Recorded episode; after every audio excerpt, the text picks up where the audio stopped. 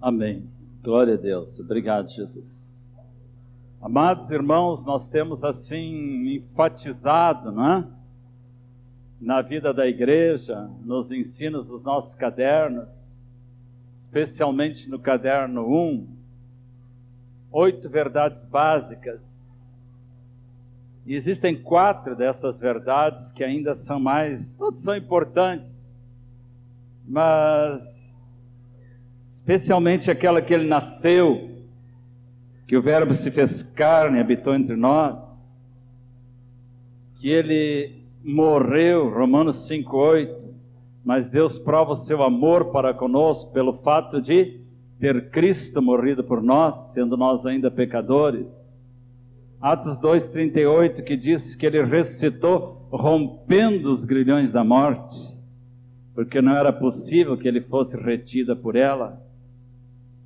E, qual é que é mesmo? Mateus 24, 30. Então aparecerá no céu o sinal do Filho do Homem. Todos os povos da terra se lamentarão e verão o Filho do Homem vindo sobre as nuvens, com poder e muita glória. E ele enviará os seus anjos com grande clangor de trombeta os quais reunirão os seus escolhidos dos quatro ventos, de uma a outra extremidade do céu. Parece que nós não falamos tanto na vida da igreja sobre o retorno de Jesus. No cristianismo tradicional, isso aí virou, caiu no esquecimento quase.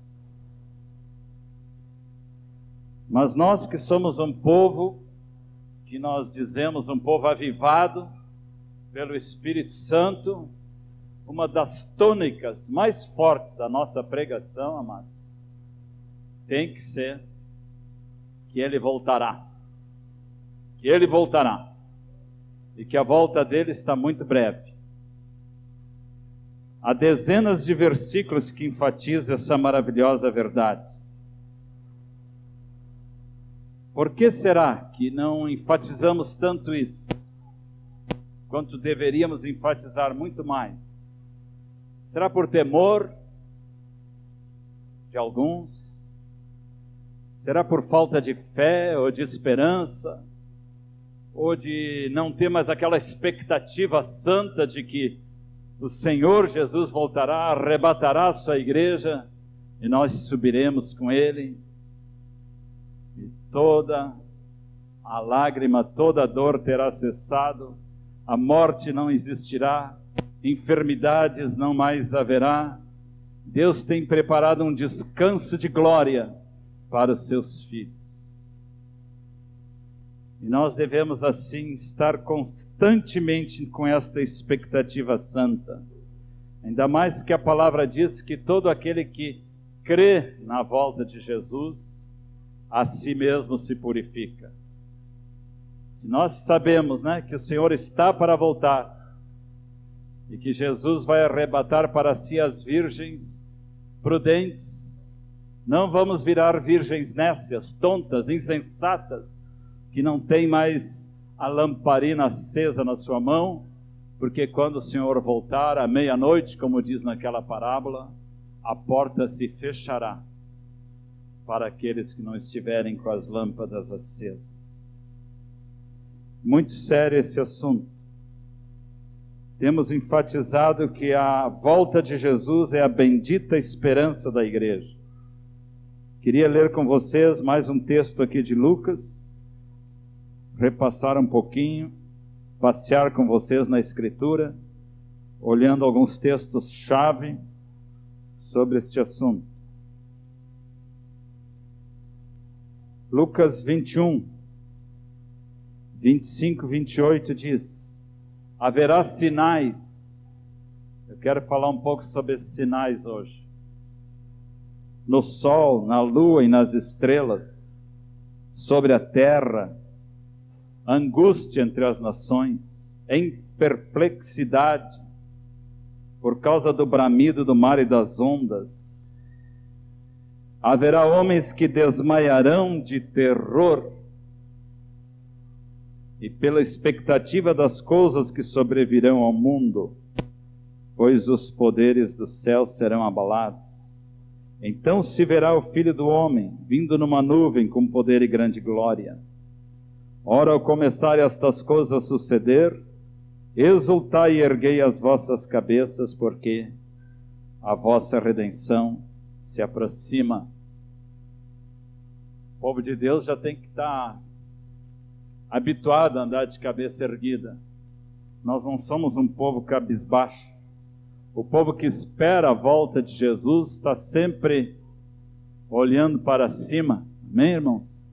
Mesmo que de vez em quando tenha que olhar para dentro de si por causa dos problemas e lutas que enfrenta, mas olha um pouco para si, mas logo olha para cima. Olha para o Senhor. Hebreus 10, Hebreus 12, olhando firmemente.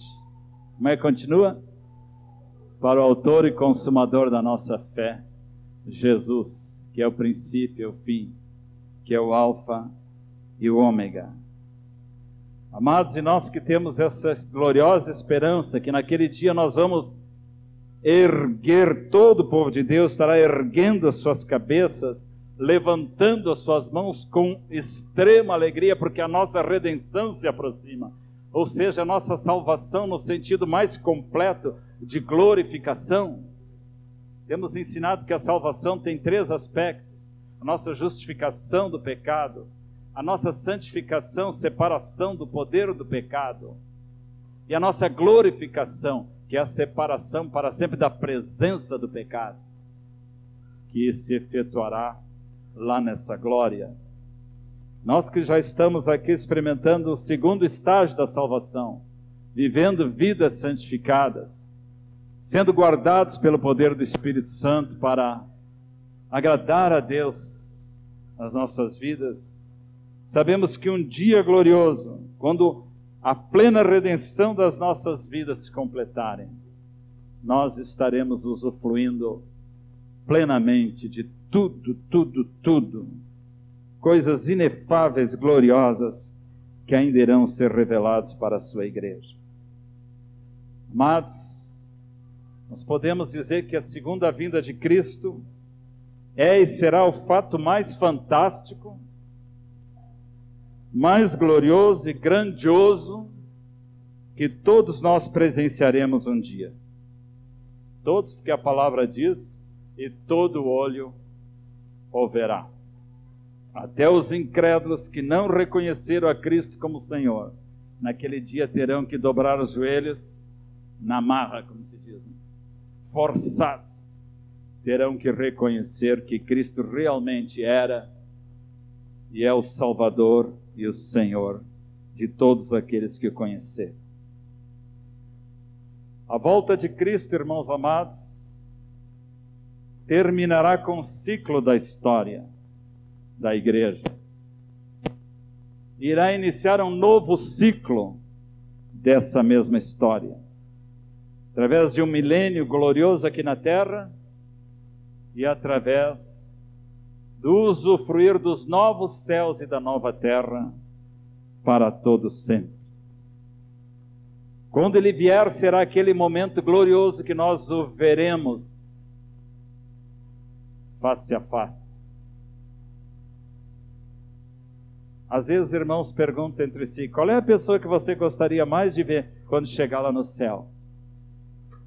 Eu já tenho ouvido alguns dizer: ah, minha esposa, meu marido, meus, meu filho que partiu antes, apóstolo Paulo, Virgem Maria. Né? Mas, irmãos, qual é a pessoa que nós mais queremos ver lá no céu, irmãos? Jesus, aquele que nos redimiu, aquele que um dia disse aqui para ti e para mim: Vinde a mim, você que está cansado, sobrecarregado, e eu te aliviarei. Nós o veremos face a face, nós os veremos como Ele é, nós teremos um, um privilégio semelhante ao de Tomé, depois da ressurreição de Cristo, que tocou nas suas mãos feridas nós teremos o privilégio de apalpá-lo, beijá-lo, tocar nele. Não sei se vai dar tempo para milhões, mas vamos ter toda a eternidade, né? Milhões e milhões de irmãos, vai ter filas lá, né? Para saudar e abraçar Jesus. Ele vai ter tempo para todos nós, irmãos. Nós temos esse privilégio maravilhoso, esse privilégio glorioso de saber que um dia nós nos encontraremos com Ele. E por que nós não vibramos mais com isso? Por que nós nos empolgamos mais com essa maravilhosa realidade? E por que nós nos empenhamos ainda mais de tornar o nome de Jesus conhecido para pessoas como aquelas que foram hoje à noite ali naquela salinha, para que eles também venham a conhecer o Senhor da glória. Estamos crendo, acabamos de cantar Maranata, ora vem Senhor Jesus. Estamos assim aguardando Ele a voltar a qualquer momento. Cremos que seremos arrebatados, irmãos, a levantar as suas mãos. Então, que esta fé maravilhosa na volta, no retorno de Cristo, nos impulse, não é, amados? A viver cada dia, como disse alguém, como se Jesus tivesse morrido ontem, ressuscitado hoje de manhã e voltasse amanhã para nos levar para si. Imagine os irmãos se o Espírito Santo revelasse hoje aqui para toda a igreja, não só que se reúne aqui, mas toda a igreja na cidade, toda a igreja no mundo inteiro. O Espírito Santo está revelando que amanhã, dia 12, né? À meia-noite, Jesus voltará. Amados, o que, que nós iríamos fazer, hein? Acho que muitos iriam lá na casa dos seus familiares, te converte, te arrepende, Jesus vai voltar amanhã, o que, que vai ser da tua vida? Muitos que estiverem vivendo uma vida assim morna, com um pé no mundo, um pé na igreja, um pé nas trevas, um pé na luz, terão assim que acertar sua vida mas irmãos, nós devemos viver como se Jesus realmente voltasse hoje à meia-noite. Cada dia, naquela expectativa santa do seu retorno. E aí sim nossas vidas estarão vivendo na plenitude de tudo o que Ele quer que nós vivamos. Havia uma meninazinha que ficava muito empolgada com essa história da volta do Senhor Jesus. E como nós acabamos de cantar, diz na palavra que ele virá sobre as nuvens. E a meninazinha, naquela hora do crepúsculo, assim, que as nuvens são tão lindas, têm outras cores, né? Ela ficava, especialmente naquela hora, na janela do seu quarto, olhando para ver se Jesus não estava chegando. E um dia deu, ela deu um baita susto na mãe dela, quando ela gritou: Mamãe, mamãe, Jesus está voltando! Jesus está voltando, olha ali o rosto dele. A mãe deixou as panelas lá na cozinha, veio correndo olhar: Aonde, aonde, minha filha? Não, minha filha, acho que está enganada. Aquilo ali parece um formato do rosto, né? Às vezes as nuvens dão uma forma assim, né? Mais ou menos, né? Mas não é Jesus ainda, querido. De qualquer maneira, valeu a lição, né? Porque essa atitude desta menina deveria ser a nossa. Estar sempre olhando para Ele, esperando o seu retorno. Que a vinda dele está cada vez mais próxima, irmãos amados. Disso nós não temos dúvida. Alguém tem dúvida? Que a vinda dele está cada vez mais próxima? Se tiver, pode conversar conosco depois mas a palavra é tão clara. Tem um velho hino evangélico que dizia: os sinais de sua vinda, mas se mostram cada vez. Já repousa a glória eterna de Jesus, o Rei dos Reis. Prévios reinos deste mundo seguirão as suas leis. Sinais da sua vinda, mas se mostram cada vez vencendo vem Jesus. Glória, glória, aleluia.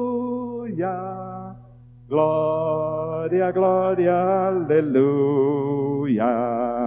Glória, glória, aleluia. Vencendo, vem Jesus. Acordes finais. Muito obrigado. Nós não vamos continuar. glória a Deus, amado. E esses sinais da sua vinda, queria ler aqui, segundo Pedro, mais um texto forte dentro dessa revelação. Irmãos, já estamos num novo milênio, não é? Já chegou o ano 2000, já passou, já estamos em 2001. Alguns cristãos achavam que Jesus ia chegar na virada do milênio. Olha, a palavra do Senhor tem algo muito importante sobre estas indagações sobre o dia, o momento da segunda vinda. E aqui em 2 Pedro 3, diz o seguinte, versículo 8: Há todavia uma coisa, amados, que não deveis esquecer: que para com o Senhor um dia como mil anos, e mil anos como um dia. Em outras palavras, Deus está fora do nosso calendário. Está fora do 1, 2, 3, 4, 5, janeiro, fevereiro, março. O tempo de Deus é eterno não se conta por calendários. Mas o que diz aqui no 9 é muito importante. Não retarda o Senhor a sua promessa. Alguns pensam, puxa, já estamos no ano 2001, isso aqui foi escrito por volta do ano 60, depois de Cristo, e Jesus ainda não voltou, e já naquele tempo Pedro estava dizendo, né?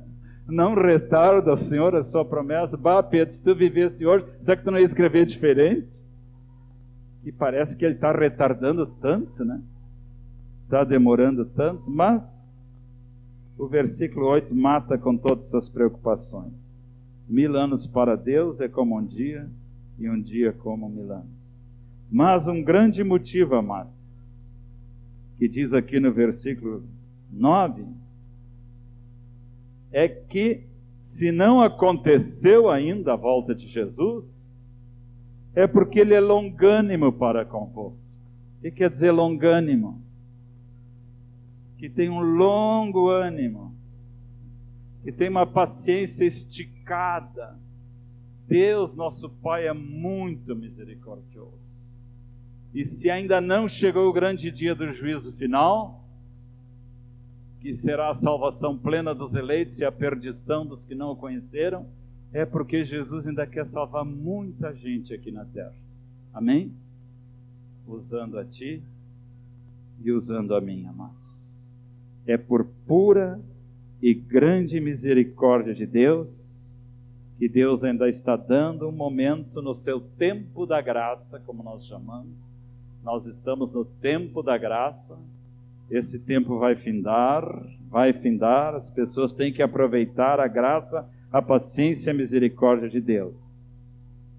Mas de qualquer maneira, todos que têm essa expectativa devem estar sempre, quando olharem para o relógio, né? Eu gosto de dizer assim: numa dessas voltas, o Senhor Jesus volta.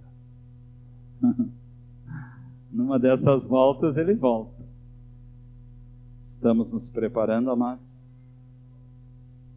Mateus 24, 30, o texto mais impressionante da vinda de Jesus e dos sinais de sua vinda está aqui neste capítulo 24. Fala dos princípios das dores, fala de vários sinais.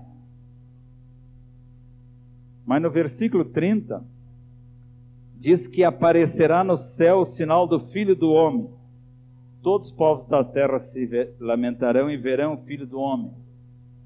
Muitos têm se perguntado qual é esse sinal. Há os que acham que vai ser uma cruz luminosa. Pode ser. A cruz é uma representação da nossa salvação, do que aconteceu ali, mas diz que haverá um sinal minutos, segundos antes da vinda de Jesus. E os servos de Deus logo discernirão isso aí. A maioria dos intérpretes acha que este sinal será a própria glória de Cristo que começará a se revelar nas nuvens. A própria glória de Cristo até formar o seu corpo luminoso e glorioso, é como que antecedendo o seu retorno. Pode ser que seja assim. Aparecerá no céu o sinal do Filho do Homem. No mesmo capítulo 24, versículo 5, porém, começa a falar de outros sinais. Porque os discípulos perguntaram, olha ali, ó, começando no 3. No Monte das Oliveiras achava-se Jesus assentado. Quando se aproximaram dele os discípulos, em particular, lhe pediram: Dize-nos quando sucederão essas coisas e que sinal haverá da tua vinda e da consumação do século. E ele lhes respondeu: Vede que ninguém vos engane, porque virão muitos em meu nome dizendo: Eu sou Cristo, enganarão a muitos. E certamente ouvireis falar de guerras e rumores de guerra. Vede, não vos assusteis, porque é necessário assim acontecer, mas ainda não é o fim. Porquanto se levantará nação contra nação, reino contra reino, e haverá fomos e terremotos em vários lugares, porém tudo isso é o princípio. Não é ainda, viu, irmão? São sinais, mas é o princípio das dores. Então sereis atribulados e vos matarão, sereis odiados todas as nações por causa do meu nome. Nesse tempo, muitos hão de se escandalizar, trair e odiar uns aos outros. Levantar-se-ão muitos falsos profetas e enganarão a muitos. E por se multiplicar a iniquidade, o amor se esfriará de quase todos. Aquele que perseverar até o fim, porém, será salvo. E será pregado este evangelho do reino por todo o mundo, para o testemunho a todas as nações. Aqui Jesus já nos fala, amados, de vários sinais. Aqui, mais adiante, nos versículos 23 e 24, que é um complemento do 11, ele diz que se alguém vos disser, eis aqui o Cristo, ou ele ali, não acrediteis, porque surgirão falsos cristos e falsos profetas, operando grandes sinais e prodígios para enganar, se possível, os próprios eleitos.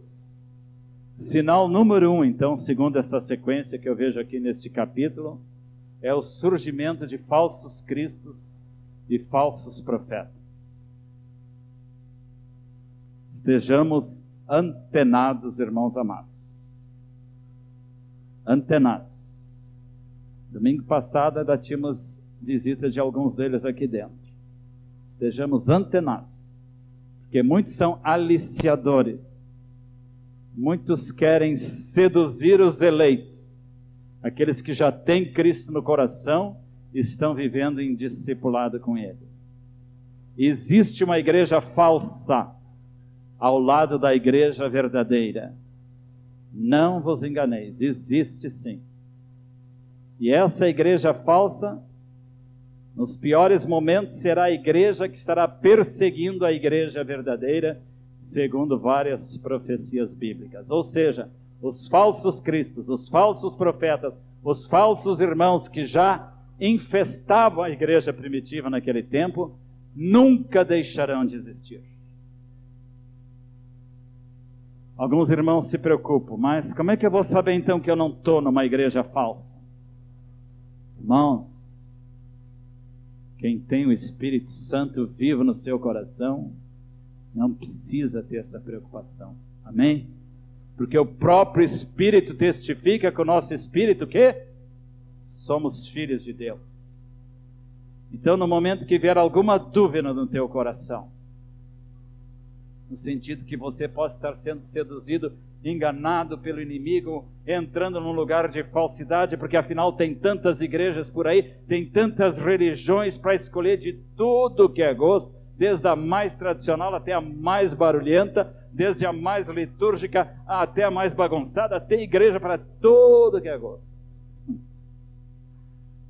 Mas nós não estamos falando de, de igreja, nós estamos falando da igreja. dos redimidos no sangue de Jesus. Aqueles que sabem que pertencem a Cristo porque foram lavados, foram comprados, foram batizados nas águas no corpo estão seguindo a Jesus de todo o seu coração. Volta e meia aparece por aí no mundo, nas televisões, nos jornais, né? Mais um se chamando de Cristo. Está profetizado. Há muito fanático por aí, querendo ficar famoso em nome de Jesus. Um segundo sinal: guerras e rumores de guerra. Está cada vez mais se acentuando no mundo atual esses problemas de guerra. Depois da Segunda Guerra Mundial, que terminou em 1945, já tivemos dezenas, se não centenas de guerras e guerrinhas e rumores de guerra aí no mundo que nos cerca.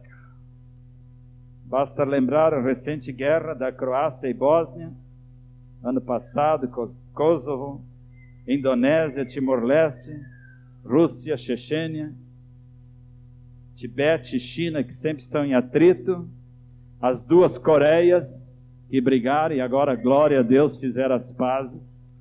Isso é por, por oração da igreja, viu? Isso é por oração da igreja. E o que dizer dos conflitos e guerras constantes e brigas entre palestinos e israelenses? Aquilo ali nunca acaba. Constante, constante, constante.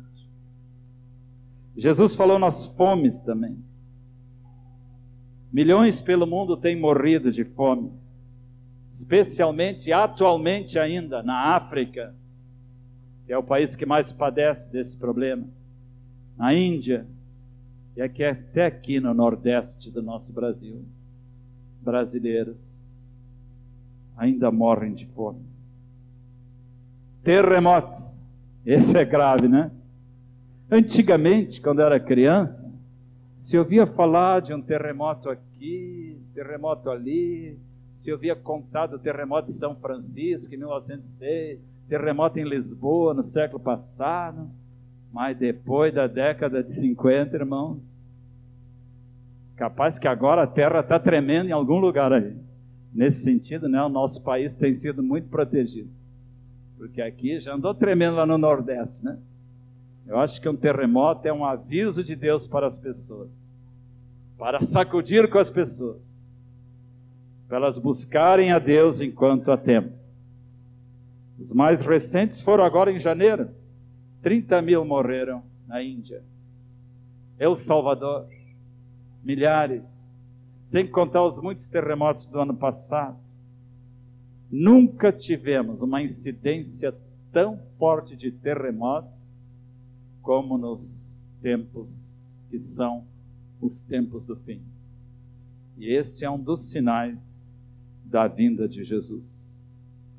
Perseguições aos cristãos é mencionado aqui que os cristãos serão odiados por causa do meu nome. Versículo 9: Sereis atribulados e os matarão. Não é de admirar. Quem de vocês já não sofreu perseguição na sua própria família por ter se convertido a Jesus? Uma irmãzinha ontem no batismo, não sei se ela está aqui, os meus pais foram contra a minha decisão de eu me batizar por Jesus. É contra a vontade deles, mas eu sei que é a vontade de Jesus, por isso eu estou aqui. Ela deu um testemunho certo, mas já está havendo atrito na família dela por causa que ela deu esse passo de entrega total representado por um batismo consciente daquela vida. Sempre haverá perseguição. Jesus falou que os nossos inimigos serão os da nossa própria casa. Vai começar ali. Por isso foi dita uma palavra onde para os batizados: Não se perturbem se na tua própria casa comerá, começará a haver perseguições, lutas, dificuldades contra essa fé que você agora tem. No sentido mais genérico, mais amplo, as perseguições aos cristãos nunca acabaram, desde o cristianismo primitivo que sofreu uma das piores perseguições, ao ponto de o imperador Nero mandar queimar a cidade de Roma, porque queria acabar com, os cristãos que lá viviam. País que está em primeiro lugar no ranking da perseguição. A China está em terceira. Perseguições terríveis. Aqui pertinho de nós, Colômbia, México, os discípulos de Cristo estão sendo duramente maltratados. Prédios de igrejas têm sido queimadas, pastores têm sido mortos por causa da ousadia deles de pregar o evangelho do reino. Já repararam que na Colômbia, onde há tanta perseguição, perseguição, é um dos países onde mais cresce a palavra do nosso Deus aqui na América do Sul. Por isso se dizia já desde os tempos do cristianismo primitivo que o sangue dos mártires, o sangue das testemunhas de Cristo, é a semente da igreja. Quanto mais matavam, degolavam, perseguiam, maltratavam, crucificavam, jogavam nas arenas para serem comidos pelos leões, mais e mais aquela praga germinava e florescia. Os imperadores não conseguiam deter o avanço do reino de Deus. Que tal uma perseguiçãozinha para nós aqui? Hein? Às vezes parece que está faltando, né? Deixe com Deus, para nos tornar um povo mais fervoroso, porque aí também vai se evidenciar quais são os verdadeiros e fiéis discípulos de Cristo. Outra coisa que Jesus fala aqui, a multiplicação da iniquidade. Não precisamos falar muito disso. A violência em nossa cidade, em nosso país, está chegando já aos limites do suportável. Até na zona rural a gente ouve de casa, né? Famílias pacatas vivendo em fazendas, vão os ladrões da capital lá infernizar a vida dessas pessoas que têm uma vida tão tranquila.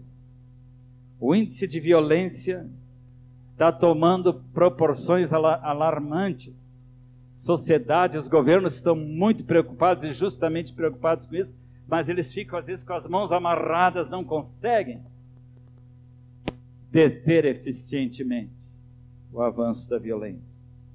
E o que dizer da corrupção? E o que dizer da imoralidade sexual? Do sexo explícito aí nos cinemas, nas revistas, trazendo imundícia para a cabeça das pessoas levando a ficarem cada vez mais corrompidas, justamente com algo tão belo que Deus deu para a procriação da raça humana, que é o sexo. Mãos amados. Outra coisa que não está aqui no texto de Jesus, mas está lá em Daniel 12, 4, que a ciência, o saber se multiplicará. Hoje eu posso pegar um celular aqui, né? E ligar lá para Tailândia. Né? Como é que está a cotação da bolsa aí? Hein? Daqui. Incrível como as distâncias encurtaram. Fenômenos da ciência, sim, tremendos que chegam a nos assustar. Eu era um que tinha resistência a computador, viu, irmãos? Mas por força das circunstâncias, deixei a minha velha máquina de escrever do lado, né? E entrei nessa fase moderna aí, né? E preciso me modernizar ainda mais, porque realmente tem muitas vantagens, né? No mundo de hoje. O que dizer das experiências genéticas, irmão? Os clones humanos. Eu fico pensando, o Senhor um dia vai dizer: basta, chega. Vocês estão achando que são Deus? Mas falta pouco, hein? Pelas notícias que se ouve aí, o homem querendo criar vida humana por suas próprias mãos. Falta pouco. Deus vai ter que intervir. E a multiplicação da ciência em níveis maravilhosos, né, para os homens, também pode trazer graves danos para a própria humanidade. Outra coisa que é falada aqui, que nos atinge, alguns de nós atingem cheio, que diz que o amor de muitos se esfriará. O amor de muitos se esfriará, diz de quase todos, por se multiplicar a iniquidade. Versículo 12. Irmãos, com tristeza a gente vê às vezes algum irmãozinho dizer assim: Ora por mim, querido, para eu voltar para o meu primeiro amor.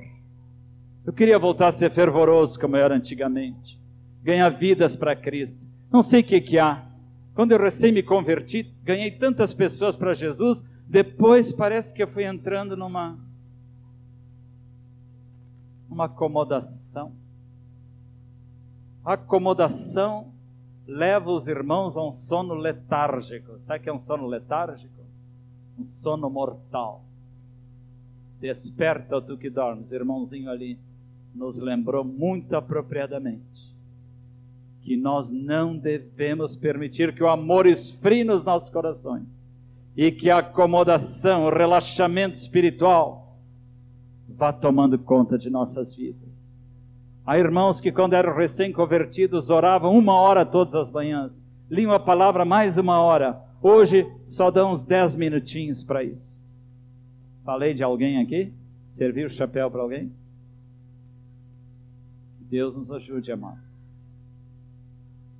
Se você está com dificuldades nesse sentido, busque os seus discipuladores, busque os seus pastores, ore mais, jejue, para que isso aí mude e você possa voltar novamente ao primeiro amor. A palavra fala também na apostasia.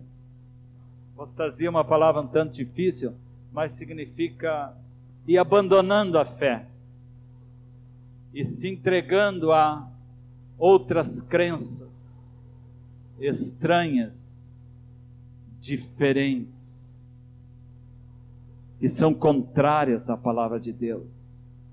O mundo está vindo aí com muita força através de uma religião universal chamada Nova Era, que está cativando as mentes de muitos cristãos. Em algumas coisas até parecidas, eles falam que tem que meditar, que tem que ficar concentrado, que tem que estar em sintonia com Deus, algumas palavras até um linguajar um tanto parecido com nós, com o nosso. Mas irmãos amados, muito cuidado com essas com esses desvios da fé bíblica, da fé evangélica, da fé verdadeira que os nossos pais nos legaram. A fé daqueles que sabem que foram lavados no sangue de Jesus. A fé daqueles que sabem que são habitados pelo Espírito Santo e que estão sendo usados por Deus para levar outras vidas ao conhecimento de Jesus. Um sinal muito impressionante, permanente para nós, irmãos, é o povo de Israel, mais especificamente Jerusalém. Os conflitos estão se acentuando cada vez mais. Agora vem um presidente linha dura lá e Muitos estão achando que vai ficar mais tenso ainda o relacionamento palestinos e israelenses, e alguns estão até prevendo que por aí pode começar uma terceira guerra mundial. Pode estar perto.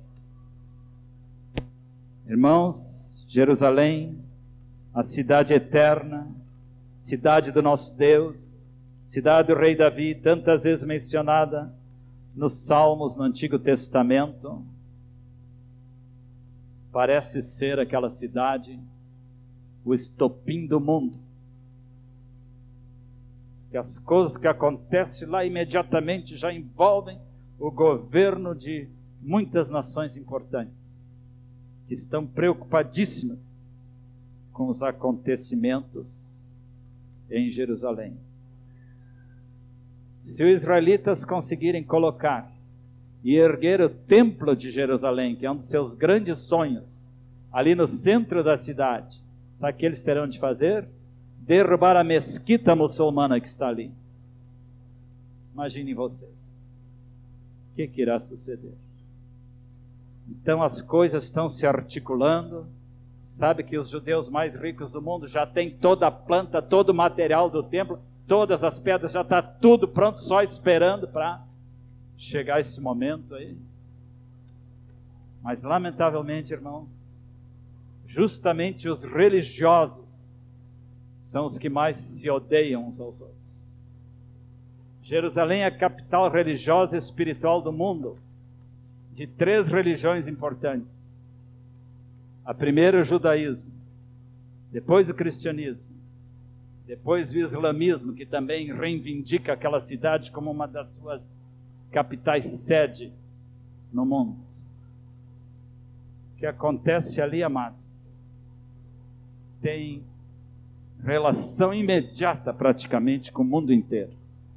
Por isso, não esqueçamos de obedecer a ordem da palavra de Deus, lá no Salmo, não me lembro qual é, orai pela paz de Jerusalém.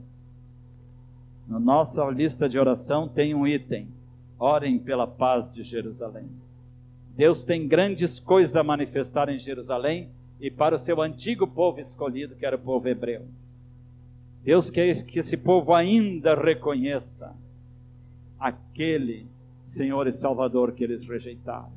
A palavra diz ainda que todo Israel será salvo. Então, amados irmãos, coloquemos em oração continuamente o povo judeu, a paz de Jerusalém. Falando em paz, outra coisa assim que se fala muito hoje em dia e se faz bastante por aí, são conferências de paz. Paz, paz, paz. Os grandes líderes, Arafat, agora o Sharon, e sempre estão querendo se reunir, não é? Para manter a paz a qualquer custo. Outras nações do mundo envolvidas aí para que haja paz, paz, paz. Isso me lembra um versículo da palavra.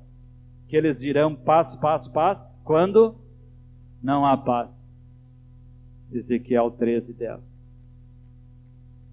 Agora, irmãos, chegando no final desses sinais, um dos sinais mais terríveis e importantes que a palavra de Deus nos fala é o surgimento do anticristo.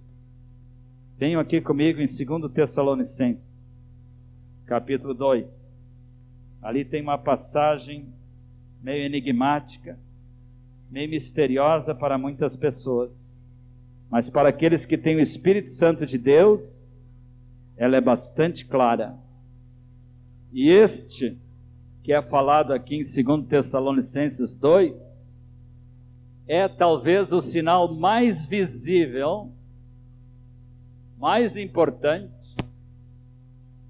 de que a volta de Jesus está pertíssima.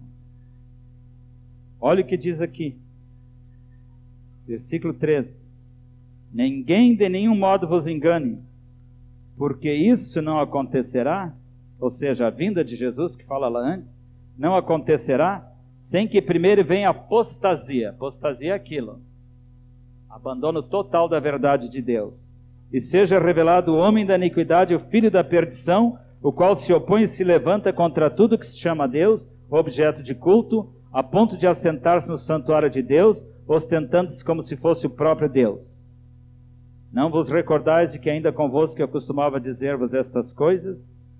E agora sabeis o que o detém, para que ele seja revelado somente em ocasião própria. 1940 anos antes, Paulo já estava escrevendo que em ocasião própria, o filho da iniquidade, o filho da perdição, o anticristo, seria manifestado. E como você vê claramente por esse texto, vai ser um homem que vai se ostentar como se fosse o próprio Deus, como se fosse a encarnação de um novo Cristo. Pode até para enganar os cristãos também de se intitular um novo Cristo. Alguns estão falando em Maitreya e outros nomes que tem por aí. Mas nós sabemos pela palavra de Deus e pelas revelações que Deus tem dado para os irmãos que este homem será um super-homem, guiado diretamente, iluminado por Satanás,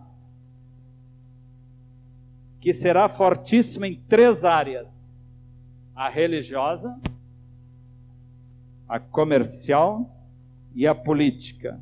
Será um super-homem que conseguirá ter um governo sobre o mundo inteiro e muitos reconhecerão como aquele estadista que vai salvar a humanidade.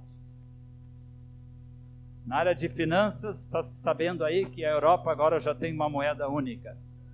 Tudo está se articulando para que os países do mundo tenham uma moeda única para favorecerem as mais diferentes transações. Eu tenho aqui uma apostila que um irmão certamente, por revelação, disse uma grande verdade acerca desse anticristo. O Cristo impostor, ou seja, o anticristo, será um maravilhoso erudito, perfeitamente à vontade em qualquer assunto. Será um completo cientista com conhecimento total das coisas ocultas, e suas mãos manusearão as forças do invisível. Será orador eficiente, possuindo uma língua de prata. Os homens ficarão embevecidos por suas palavras será um verdadeiro mago das finanças, ultrapassando em habilidade os mais capazes financistas que já viveram na Terra. Será um gênio militar, sobrepujando a todos os maiores generais pelo seu magnetismo e estratégias. Os homens se agregarão a ele aos milhões e em torno de sua bandeira, sentindo-se orgulhosos em servir sob seu comando. Outro dia um irmãozinho me perguntou: será que é o Bill Gates? Não sei. Mas o que eu sei é que o anticristo já está na terra. Imagino que sim, por causa dos sinais da vinda de Cristo, em ocasião oportuna, ele será revelado. Uma outra coisa aqui que fala mais um grandioso sinal, Mateus 24, 14, que diz: e este evangelho do reino será pregado em todo o mundo. Então virá o fim. Concomitantemente às manifestações da apostasia dos falsos cristos e do anticristo, a igreja viva verdadeira de Deus estará tentando cada vez mais ganhar vidas, povos, tribos, línguas e nações para que conheçam o amor de Jesus. E glória a Deus pelo rádio, glória a Deus pela televisão, glória a Deus pelos meios de comunicação que têm permitido que através desses meios até as tribos mais remotas possam ouvir o Evangelho do Reino. Se não chegou ainda ao fim, é porque algumas tribos, algumas nações ainda não tiveram a sua oportunidade. O que revela mais uma vez a grande misericórdia de Deus. Quero encerrar com o mais importante dessa palavra que está aqui em 2 Tessalonicenses mesmo, capítulo 2 que diz uma coisa maravilhosa. No 9 diz que o aparecimento do iníquo é segundo a eficácia de Satanás, com todo o poder, sinais e prodígios e mentira.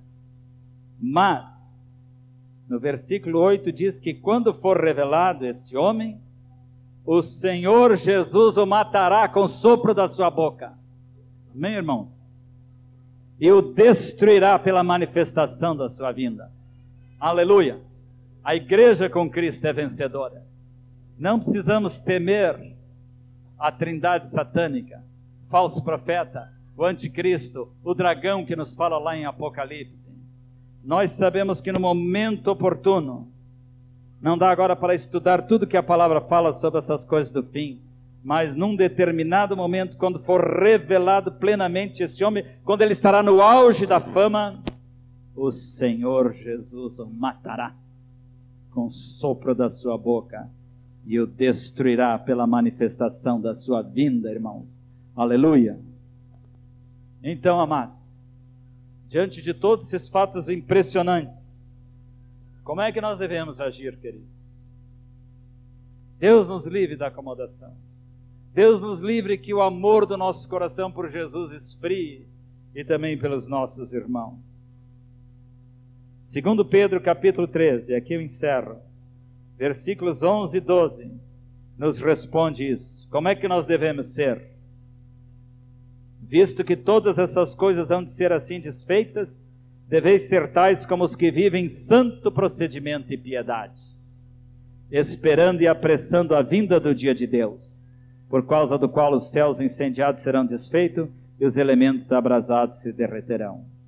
Ou seja, como devemos ser? Viver em santidade verdadeira, esperando e apressando a vinda de Deus. Como que nós vamos apressar? Nós podemos apressar? Sim, fazendo com alegria, boa vontade, dedicação, com fervor cada vez maior, a vontade boa, perfeita e agradável de Deus para as nossas vidas, para a vida de toda a igreja. Em resumo, sendo verdadeiramente um discípulo fiel e obediente. Amém? Quantos querem corresponder a esse chamado? Quantos querem? Então levantem. Vamos cantar da nossa vitória, né, Nelson? Da nossa vitória. Nós somos o povo vencedor. Ao vencedor eu lhes darei. Ao vencedor eu lhes darei. Vamos cantar que a vitória daquele que continua contemplando ao Cordeiro Jesus Cristo. Amém.